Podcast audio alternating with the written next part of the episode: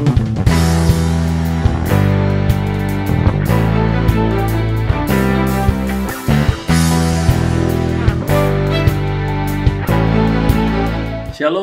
Bapak Ibu Saudara yang dikasih Tuhan. Bersyukur kita bisa berjumpa lagi hari ini untuk kita sama-sama belajar dari firman Tuhan. Saudara, saya percaya satu bulan terakhir ini, saudara, banyak sekali di antara kita yang, yang rajin untuk membaca, merenungkan, dan memperkatakan Mazmur 91. Itu baik, tapi saya berharap biar kita semua rajin membaca, merenungkan, dan memperkatakan firman Tuhan, bukan karena keadaan, tapi karena kita percaya ada kuasa dalam firman Tuhan. Dan karena itu saudara, kita saya berharap juga kita bukan hanya membaca Mazmur 91 tapi setiap ayat yang ada di Alkitab kita juga rajin untuk membaca, merenungkan dan memperkatakannya karena semuanya adalah firman Tuhan. Amin saudara. Nah saudara saya mau mengajak kita untuk merenungkan Mazmur 91 kembali.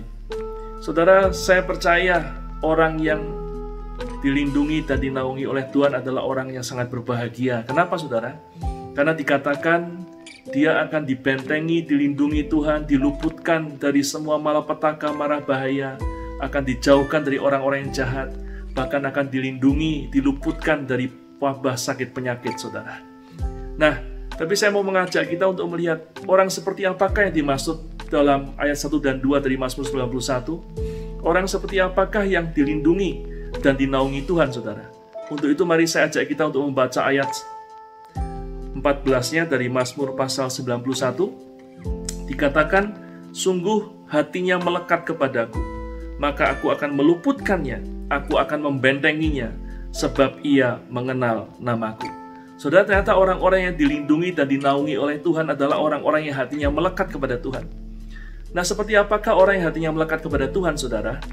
Kalau kita lihat dari bahasa Ibrani-nya, Saudara, kata melekat itu disebutkan sebagai kasak dan ada dua arti penting dari kasak ini, saudara, yang akan membuat kita mengerti seperti apa sih orang yang hatinya melekat kepada Tuhan.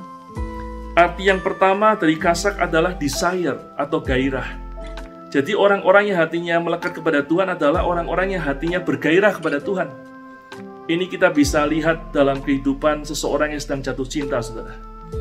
Kalau ada orang yang sedang jatuh cinta, saya percaya dia pasti selalu merindukan orang yang dicintainya dia selalu ingin bertemu, dia ingin selalu bersama-sama, dia ingin memiliki orang yang dicintainya, dan dia nggak mau kehilangan orang yang dicintainya, saudara. Nah, seperti itulah orang yang hatinya melekat kepada Tuhan. Nah, arti yang kedua dari kasak adalah set his love atau menset, menunjukkan cintanya. Artinya, saudara, orang-orang yang hatinya melekat kepada Tuhan adalah orang-orang yang menset, menunjukkan hatinya, cintanya kepada Tuhan. Dan ini kita bisa lihat dalam kehidupan sepasang suami istri. Saudara, suami dan istri punya tugas masing-masing, tanggung jawab masing-masing, pekerjaan masing-masing. Tapi saya percaya apa yang dikerjakan oleh suami tidak dikerjakan untuk dirinya sendiri, tapi juga untuk istrinya. Apa yang dikerjakan oleh istri bukan untuk dirinya sendiri, tapi juga untuk suaminya. Mereka melakukan pekerjaan, melakukan suatu hal untuk kebahagiaan bersama, untuk kemajuan bersama, untuk mencapai rencana yang sudah ditetapkan bersama-sama, saudara. Mereka berusaha untuk saling membahagiakan. Mereka saling melindungi satu dengan yang lain. Mereka saling setia dan menjaga komitmennya satu dengan yang lain. Nah, seperti itulah saudara, orang yang hatinya melekat kepada Tuhan. Saudara, dari dua pengertian kata kasak tadi, kita bisa simpulkan bahwa orang yang hatinya melekat kepada Tuhan adalah orang-orang yang dalam hubungannya dengan Tuhan dipenuhi dengan gairah, dan orang-orang yang dalam hidupnya melakukan segala sesuatu bukan untuk dirinya sendiri, tapi melakukannya untuk Tuhan supaya nama Tuhan dipermuliakan. Itulah saudara orang yang hatinya melekat kepada Tuhan. Dengan kata lain, orang yang hatinya melekat kepada Tuhan adalah orang-orang yang hidup dalam kasih yang mula-mula. Bukankah ini yang mulai luntur dari gereja, saudara? Berapa banyak anak-anak Tuhan yang saat ini membangun hubungan pribadi dengan Tuhan dengan penuh gairah? Mungkin bahkan banyak anak-anak Tuhan yang yang merasa bahwa hubungan pribadi dengan Tuhan, keintiman dengan Tuhan adalah sebagai beban. Berapa banyak para pelayan Tuhan yang hari ini masih melakukan pelayanannya dengan segenap hati untuk Tuhan? Bahkan mungkin pelayanan juga sudah jadi beban buat banyak orang, saudara. Berapa banyak anak-anak Tuhan yang dalam segala sesuatu yang dilakukan, melakukannya seperti untuk Tuhan, bukan hanya untuk dirinya sendiri.